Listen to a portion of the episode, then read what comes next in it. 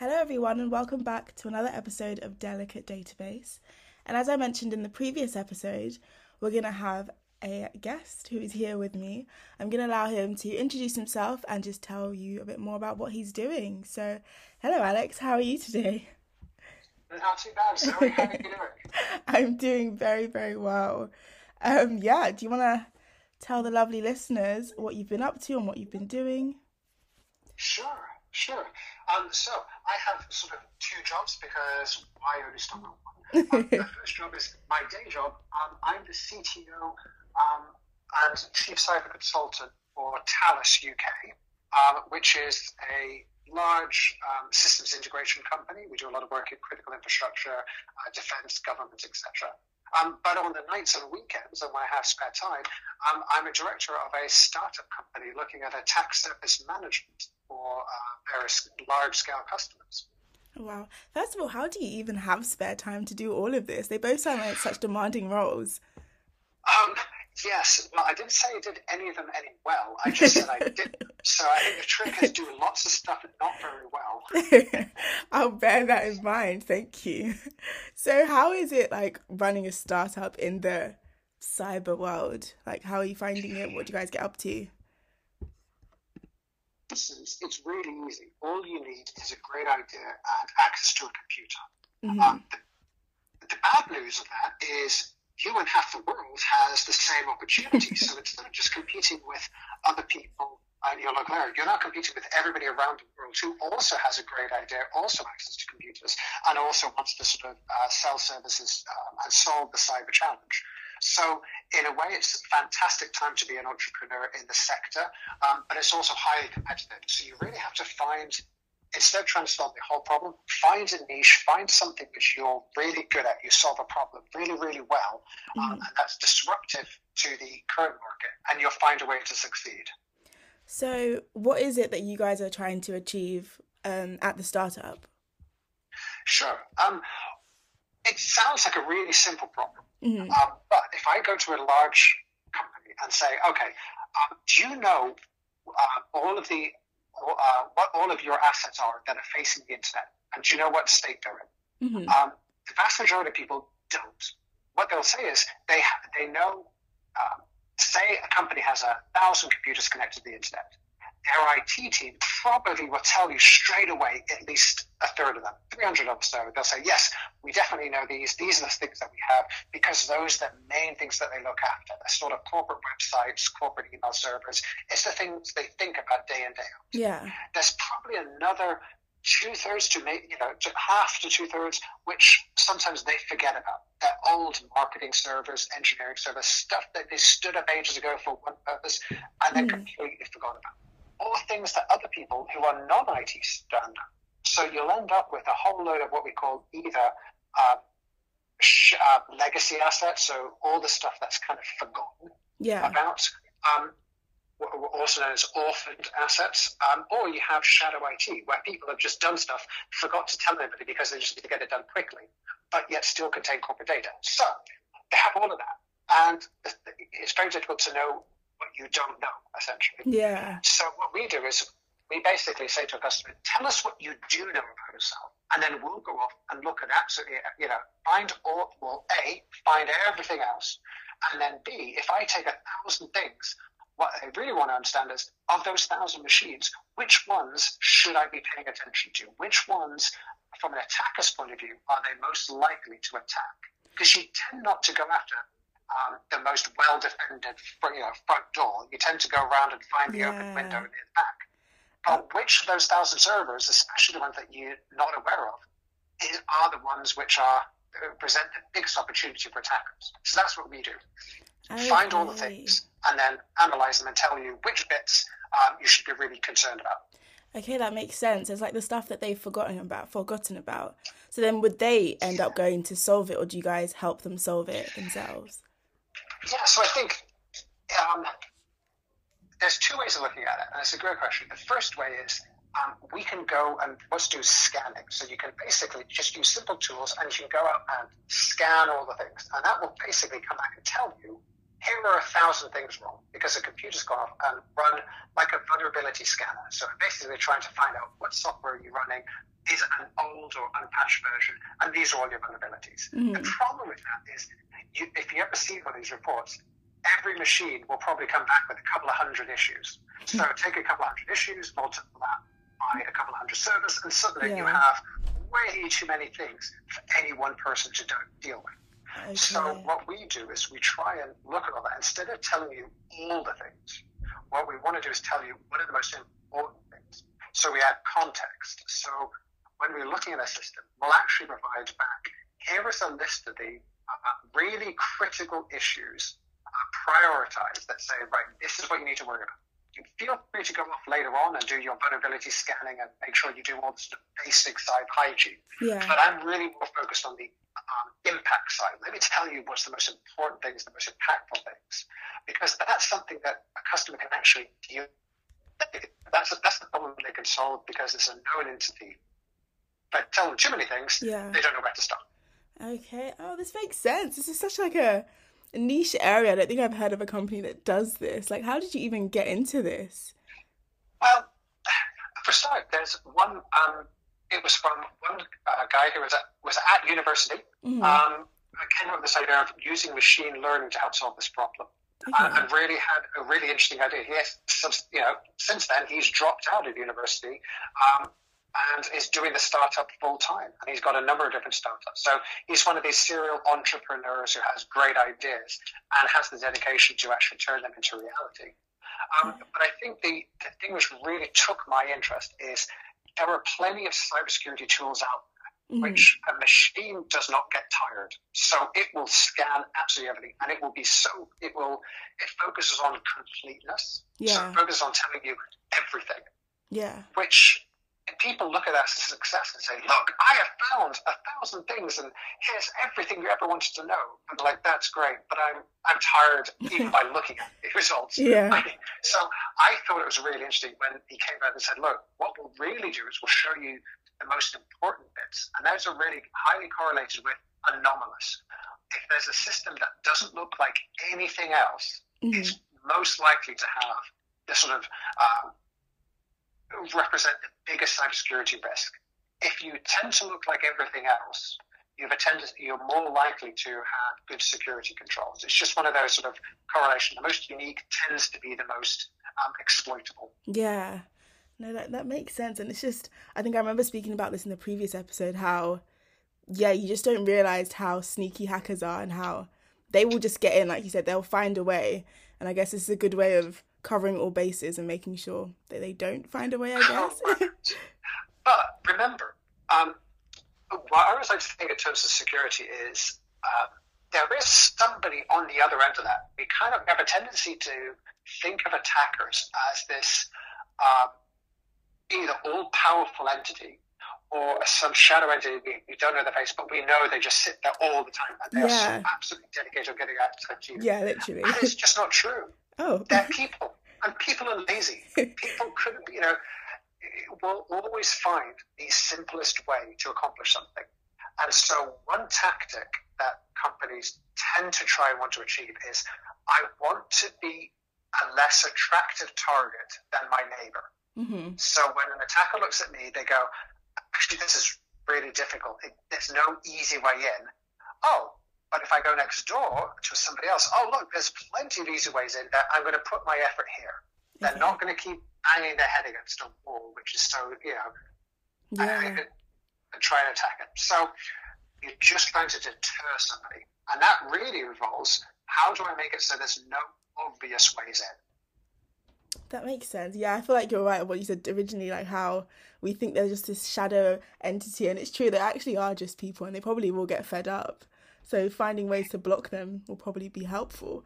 But what I do wonder is like, why is it still happening? Like you have all these technologies to obviously stop them. Why isn't it just stopping them?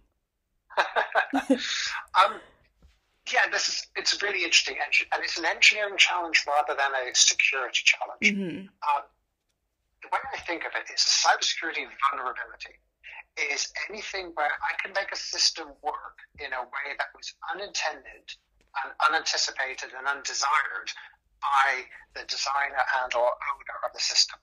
Yeah. So we have a tendency to build systems to work um, you know, work in the right way when I do the right things. So if I operate in a certain way, it will have a reliable way of, uh, you know, reliable output. And I mm-hmm. can test it every time I do this. It does, you know, it, it analyzes, computes, and then spits out the right answer. So it's deterministic, and I love it. That's great. Known inputs equal known outputs. That's yeah. fantastic. Mm-hmm. The vulnerability is when when there's that unknown inputs what happens instead of operating it in the right sequence? What happens if I do things out of sequence? What happens if I, you know, instead of it's expecting a number between one and ten, what happens if I give it a number of a thousand? You know, let's just see how if it fails in an interesting way and it can't handle that, that's a vulnerability. So that's really what attackers are doing: are finding out ways in which a computer can be operated in a way that was unanticipated. Okay. And that's the real problem: is when system designers just never think about all the ways it can go wrong. They've only really thought about all the ways it should go right. Right, yeah. Oh, and they don't cover everything. Add, okay, that makes sense. Yeah, uh, and then you add on complexity. So yeah. then the other thing is, this is, it's not just one thing. You have one application sitting on top of um, an operating system, sitting on top of a computer, sitting on top of a network. It's just incredibly complicated, and everybody makes assumptions. So I assume maybe the information I'm being presented to is right because, and then I'll send the information out, and something else will assume that what they're being told by me is correct. So mm-hmm. there's normally a lot of assumptions, and then these assumptions plus complexity plus size just means there's a heck of a lot of ways in which I can make a system work in a way that's unanticipated. Uh, that, yeah, that makes that just clears it up for me because yeah, I did not think of it that way at all. I don't know what I was thinking and how they were just getting in and because I think I saw a stat- statistic that we spend so much money on cybersecurity, and but yeah, you're right. People aren't just expecting it. It's because we like the solutions that we buy to mm. be cheap. Yeah. so we kind of want our software and our computers to be as cheap and as you know or free as possible. And then you forget, well, wait a minute, it takes time, money, and effort to build these systems. That it's not always easy. You know, if you want it to be secure, that's no problem. We probably can design something to be inherently secure, but that takes time, which and time costs money because it requires people. Yeah. And you know, it, it, ultimately, you're going to be too expensive, and nobody will go say, "Well, I don't really want to buy something that expensive. expensive. I'm going to have it something much cheaper." And then they get attacked. yeah, well, they can. Then there's just they, they are now relying on a system which other people can use in ways they didn't anticipate. So if you think about what a security control is, all yeah. a security control is is trying to constrain a system to only work in a certain way that was expected. So if I if I want a system to only allow authorized users to access it, well, I'm going to put in a username and password. I'm going to make it so that only um, somebody who who has a credential can sit down and use the computer. Yeah. Brilliant. That's great. Right up until the fact that, oh, well, how do you store that username and password? Because that password has to be stored somewhere. And if I can read that password from a database somewhere, well, I can then pretend to be a user. So now, oh, Christ, well, okay, now we've got to try and protect the database of credentials. Um, how do you do that? So you'll, mm. you'll find that there's every design choice has an unintended consequence, and you have to mitigate that unintended consequence. And down the rabbit hole we go. Yeah, but then that means it's never just gonna. It's it's never gonna stop. Like hacking's gonna be forever. Is that essentially what's gonna happen then? It can never be stopped. Correct. I don't think you can ever get to the point where it's something is entirely unhackable mm. and also be usable. So you can probably make it so it's unhackable.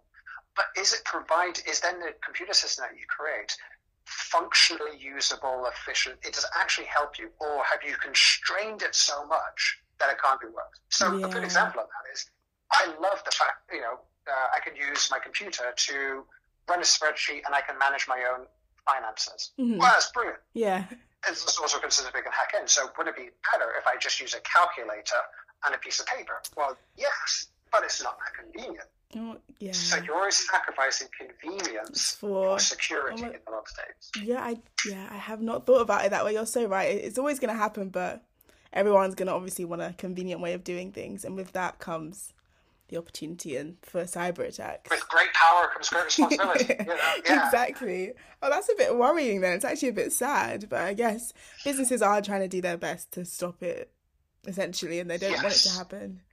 Hmm. Which is why I think, you know, um, we, which is why the cybersecurity market, I think, is it's slowly changing. You're starting to hear people talk a little bit less about cybersecurity mm-hmm. and a little bit more about cyber resiliency. Okay. And what we mean by that yeah. is, all right, things are going to go wrong. At the moment, where a lot of cybersecurity today is talking about risk reduction.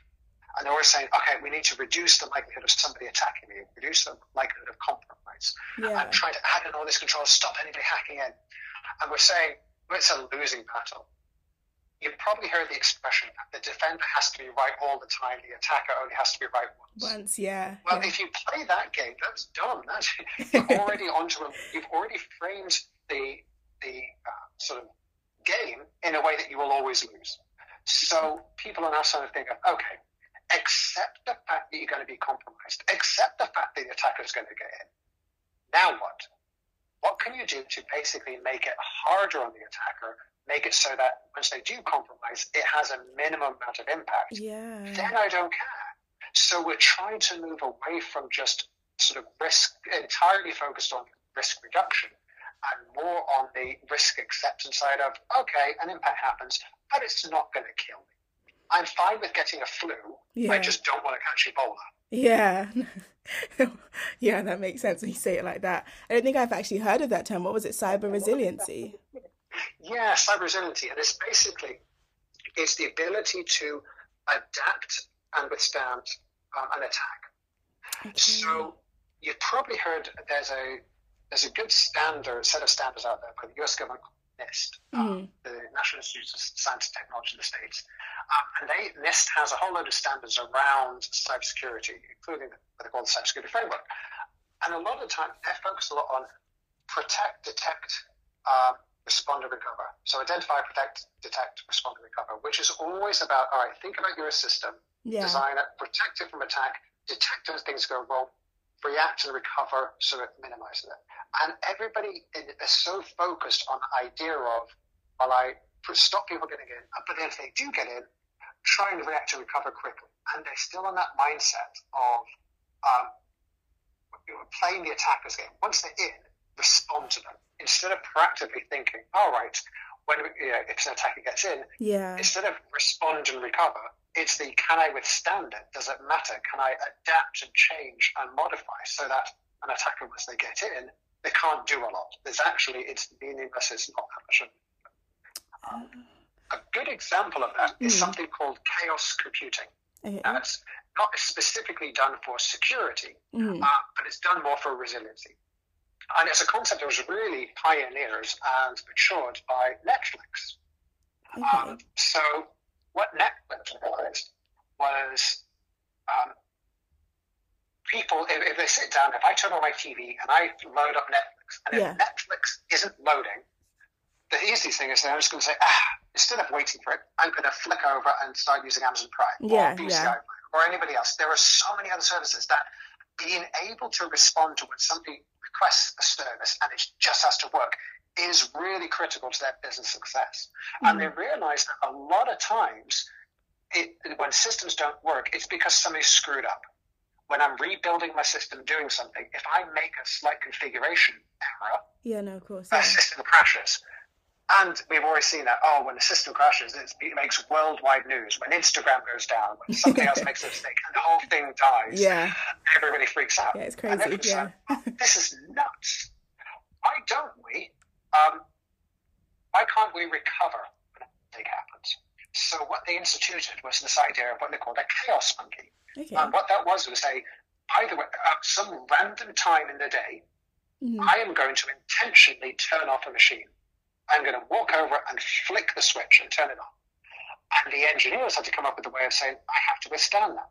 So they had to build in the concept of if something goes wrong, something else picks it up.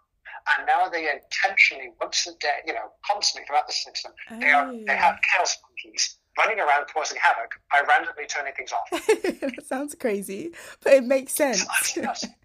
yeah, but now as a company, as an idea, as engineers, they are comfortable with the idea of change. They're comfortable with the ideas of things going wrong and adapting. And that's now so infused their culture and how they think and design systems Yeah. that they are much more resilient to attack because an attack or something going wrong isn't a big deal because they, you know, they inflict damage on themselves every day that actually damage by an attacker, well, Won't do much. oh wow! So I guess is this what a lot of companies are doing now? As you said, this is this. Oh, sorry. Is there a lot of move from cybersecurity to cyber resiliency? Like as you mentioned with Netflix and this, what did you call it? Chaos.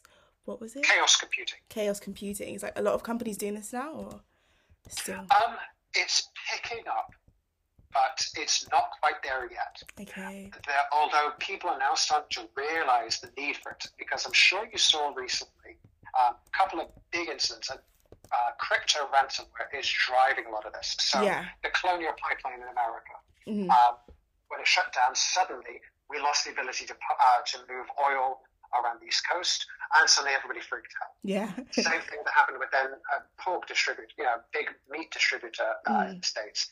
There's all these systems, ha- you know, um, well, even supply chain when a big tanker got stuck in the Suez, and suddenly everybody freaked out because they couldn't move. We build these systems to be really efficient, um, and that's what companies have been focusing on a lot: is how to make everything work just in time, really efficient, and they forget that if something goes wrong, they are also efficiency is highly correlated with fragility. So they break and it goes wrong. Yeah. And this is where companies now start to realize, oh, hang on, maybe the entire focus on being efficient is actually makes us really fragile. And as a business, we can't withstand something going wrong. So companies are starting to realize, okay, maybe we need to design for resiliency.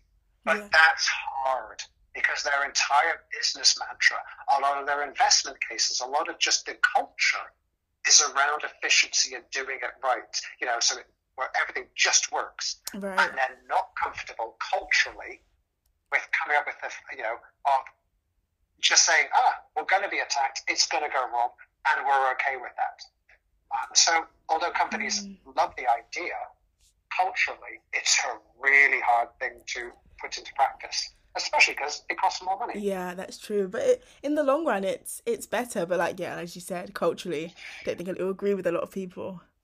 Mm. Exactly. And can a company financially set themselves up? Because what you're really doing is setting yourself up to withstand um, shocks when things go wrong. Well, if things go right, you just took on a lot of extra cost that you didn't need to. And a competitor who maybe has a bit more of a risk appetite says, you know what, I'm going to be okay. I'm just going to risk it Yeah, they can do things cheaper. Um, they won't withstand the shock, but until the shock happens, they might end up being cheaper. And that's a Mm. really tough thing for a company to do is to say, actually, I'm planning for the future. I expect things to go wrong. But in the meantime, I'm going to be more expensive. yeah. I mean, to me, it makes more sense to just be resilient and just to know something bad's going to happen and prepare for it. But I can imagine imagine big companies are not going to want to spend money on what ifs, which Exactly. Gosh, does sound a bit. I don't know. It's interesting that the, we're moving away from security and being more resilient, but yeah, I can understand why some companies wouldn't. But I did have actually a few questions um, that I did get sent in from people. Um, if you Okay. don't mind taking them, sorry, I'm kind of springing this on you. But um, so the first one was, how do you actually get into it? How does one get into cybersecurity, like working in the field, if you're not from a computer science background Sure. or stuff? um, there's a tendency to really uh, try to go out there and get get certifications because certifications are a way, especially if you have no uh, experience, Yeah. to demonstrate that you have capability. Yes, that is one way, but there are many other ways. What I, as an employer, is passion. Okay. Behaviors is more than anything else what I want to hire for because I can teach you the things. What I can't teach you is having passion or a desire to do it. Mm. So one of the ways is just what do you do when you spend, you know, how do you spend your spare time? How do you actually progress? Are you running a podcast on cybersecurity? Yeah. Are you, do you have a Raspberry Pi at home and play around? what have you done in your own home network? Have you ever annoyed your family by trying to deploy a Pi-hole and killing the internet in the house? It's like, well, I was just trying. Those kind of behaviors yeah. are what employers are really looking for. Then, after that, it's just reaching out to people. So I've had a couple of people who reach out to me over LinkedIn. Or, as I said, I met this person who decided to start up his own company in it at a cyber event. Um, he came, I, you know, at the end of, I gave a talk. I then said, oh, if anybody has any questions, by all means get in touch. And they actually did. So don't be hmm. scared. Reach yeah. out to people, ask for help. And you'd be amazed at how many people uh, will want to help you out. So go on Twitter, go on Reddit. There are plenty of security forums on Reddit. Mm. Um, and just ask for help or ask for queries. And you'd be amazed at how many people will help you out. Yeah, no, that's really helpful. I feel like people do get a bit scared reaching out to people just because of rejection. But and I always tell myself that rejection is only the is the worst thing they can say is no, and you never know what could come of it. So I think yeah, reaching out and just trying to be more proactive. You're right. your position. Yeah, exactly. No, I hope that was helpful. Um, also, um, what do you think are like the biggest cybersecurity threats right now in like the 21st century in 2021? Yeah, well, ransomware is is the most obvious one from a uh, impactful point of view.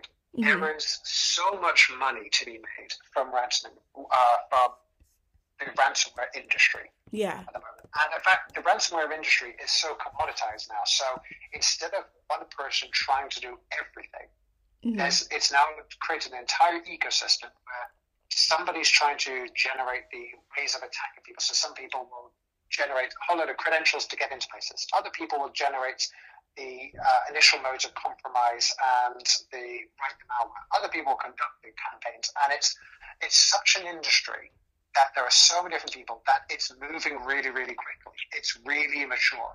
Yeah. So I think the ransomware is driving a lot of risk and is driving a lot of cybersecurity. So that's the real risk is being able to withstand it. And it's really tough because it's not a simple thing to just to stop because essentially you either cut yourself off and stop the way your business normally operates, or you have to get really good. I was talking about this, really good with change, really good with impact. So mm. if ransomware does come in, can you basically quarantine everything, turn it off, rebuild everything, and carry yeah. on? Can you withstand it? Because if you can withstand ransomware, then it's you know it, it doesn't hold much fear. But if you're incredibly fragile and you can't withstand it, yeah. then you're going to have a problem. That's so that's I think the, the biggest near term threat. After that, as I said, the the next sort of threat is likely to be the ability to um, adapt to change. Um, we've seen that politics is now getting very, very heavily involved in cybersecurity. Yeah. And what I mean by that is now cyberspace is now a defined battlefield for different, you know, uh, for countries. And so mm. it's it's taken on anything from misinformation to uh, intellectual property theft to attacking critical infrastructure, you name it, you know, and ransomware. It's now a it's now a legitimate area, and as the attacker community is growing constantly. The sophistication of what the attackers do is yeah. constantly growing. So you just have to get comfortable with the fact that things are changing and you're going to have to change your own technology. You can't sort of sit back and think you know all the things. yeah, that won't do anybody any good. no. no, that's understandable. Thank you. Um, and I think I have two more questions. Two more questions. Sure. Um, the second one was, how has or has COVID even impacted the cybersecurity world, or have you seen it have an impact in your um, field? It's an interesting one. Yeah, it it has. Um, uh, how to describe this? So, it used to be companies used to care a lot about their uh, perimeter defense. So they would worry about, okay, all of my company's uh, computer assets and all everything I own is inside a boundary, and we have a tendency to think of that as everything is even inside an office. Mm-hmm. And now, because of COVID, everybody started working remotely. That suddenly, oh, all of my data, all of my users, all of my systems are no longer in a um, in a protected boundary, they're now out in the world and Mm. they're all connected to the over the internet. So, as a um, security model, um, we've all had to change from having a sort of uh, boundary defense where thing, bad things are outside and all my, you know, all my assets are inside to now everything is outside. Yeah. So we've had to move to what we call sort of zero trust uh, security architecture. Zero And trust. zero trust just means every computer, every application, every system assumes um, that I can't trust anybody. So it's you know the zero Right, trust just okay. means everything doesn't trust anybody. It doesn't trust anything. You have to prove to me who you are Yeah. and why you want to contact me. Which is why when I connect to everything, I have to give my username and password to access the service. I have to sort of validate who I am at all times, um, which is great. It's a really good way. If I have a zero trust model in anything, Yeah. it means I don't take that assumptions that everything is good. Ah. That makes a lot so more sense. that's- Yeah, that is why they haven't incorporated that before. That's yeah, very useful because anyone can just pick up your laptop and log in. So having that extra Ex- layer. Exactly. But it's caused a stress in the industry because suddenly um, everybody's had to modify how they do, so it, how they access different systems. So it used to be, well, I have to go through an external VPN. If I'm outside the system, I'm going to come in through a VPN. But then I have, you know, if I come into the office and sit down at my computer, you know, sit down at my local station, hmm well, then don't worry. I'm, I'm trusted. I'm in the building. Therefore, I'm inherently trusted. Um, and suddenly, with everybody externally, one, well, everybody's VPNs no longer could, could have. It used to be only 10 people connecting to the VPN. Now Yeah. you have a thousand people connected to the VPN. VPN. Ooh, I, I've got to update that. But then you, your IT security would be able to monitor those external 10 people more closely because they can say, okay, they're less trusted. Um, and you could more manually, you could, you know, sort of um, review that because those are anomalous. When suddenly everybody moves to being external, suddenly it's very difficult to define what's anomalous because everybody's now working externally. Ah, how do I detect an attacker coming in from the external as opposed to a user? It's no longer as obvious. Yeah. So what are they gonna do then? How is it? How are they gonna? Well, we change. So you'll find in security, there's, as I described earlier, people are lazy. Yeah. Attackers are lazy. Yeah. Defenders are lazy as well. Instead of looking at absolutely everything, we try and find shortcuts. Mm. And the way we do that is basically one, if I know, you know, I try and identify known bad behavior. Mhm. And that's if somebody's trying to log in with somebody's password after three, or four times they've got the password wrong. Yeah, you know what? That's probably somebody who's Yeah. brute forcing, trying to manually attempt every Yeah. password. Okay, that's known bad behavior. Lock that out. If I detect a virus through a signature, yeah, known bad behavior. But there's a lot of stuff which I, you know, is not obvious that it's an attack, Mm. and that's where we use, um, you know, um, behavior tracking. Where if I see you're doing something that's a little bit more risky uh, or unusual, and a good example of that is if I'm used to accessing the same folders day in day out, because I'm an engineer, and I'm accessing the engineering folders, and I suddenly start accessing a lot of the financial folders. Well, that's a bit weird. or I'm used to logging on at certain times, but then I'm, you know, I suddenly start logging on from a completely different location at a different time. Mhm. Well, that's unusual. Yeah. That's the anomalous behavior, and we start to use that to try and identify, at least target the uh, defender's attention.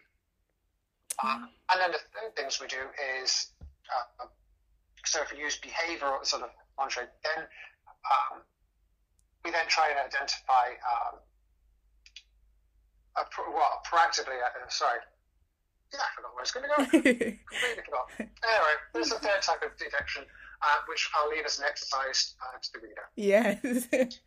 no, that's really interesting actually, especially the I feel like we see it all happening. Like I know if I log into my like Gmail account and I mess up the password a couple of times, it will like lock me out and I have to go through an authentication system and it's just so interesting hearing you actually describe the process actually happening. But yeah, and we see it all the time on like a day to day basis. So thank you. Yeah. Well, it's funny story about that. That's it, how most, a lot of people get hacked personally, is Mm. because um, we, going back to how complex things are. Say I do forget my password, and I legitimately do forget my password. Yeah. How do I get back access to my account? How do I prove to my uh, to somebody else who I am and that they should email me and send me a new password? Yeah. It's a really difficult problem because the one method I had to prove my identity is the one method I can't use to prove my identity. Yeah. And it's fine if it's a company because there's probably another employee or somebody else who can vouch for you. Like, yes, I know Zoe. I've seen her. Yes, I know that's her voice. Mm.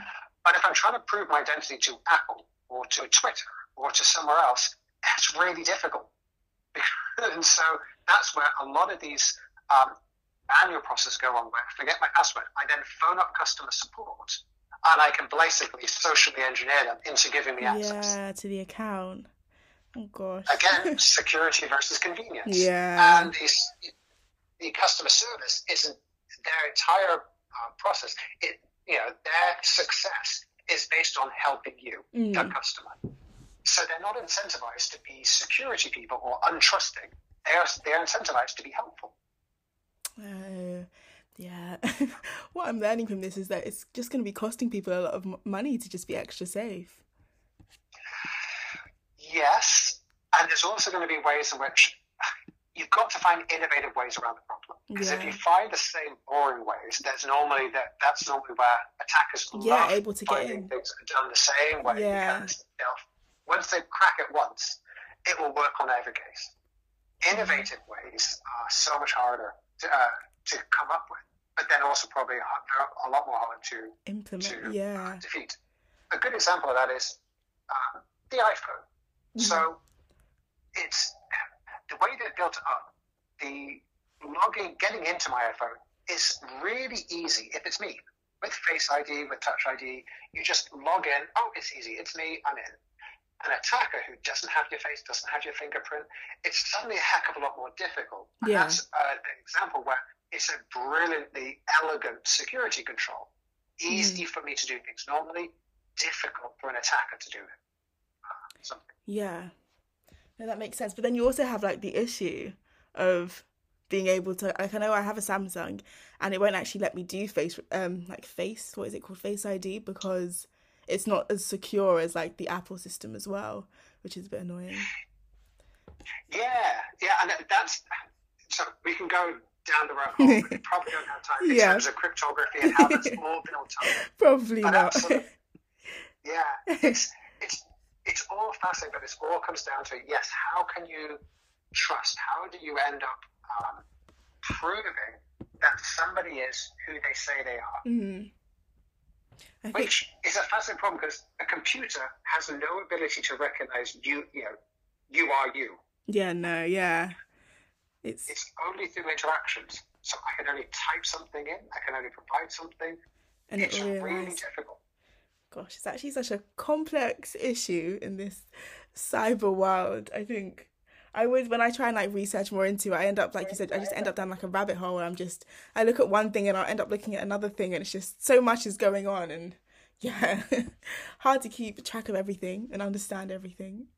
But But if it gives you any comfort, things are only going to move quicker. So it's only going to get more complex and things are going to only move quicker. So now is the best time in life to know everything. yeah, that's true. As soon as you get old, old like me, you'll start realizing that, oh my God, I, you know, everything's now way past me. I no longer know everything. but it seems like you manage to like keep up to date with everything. Do you usually just like read the news, or is it just the fact that you're working in the industry that makes you like able to keep up with everything?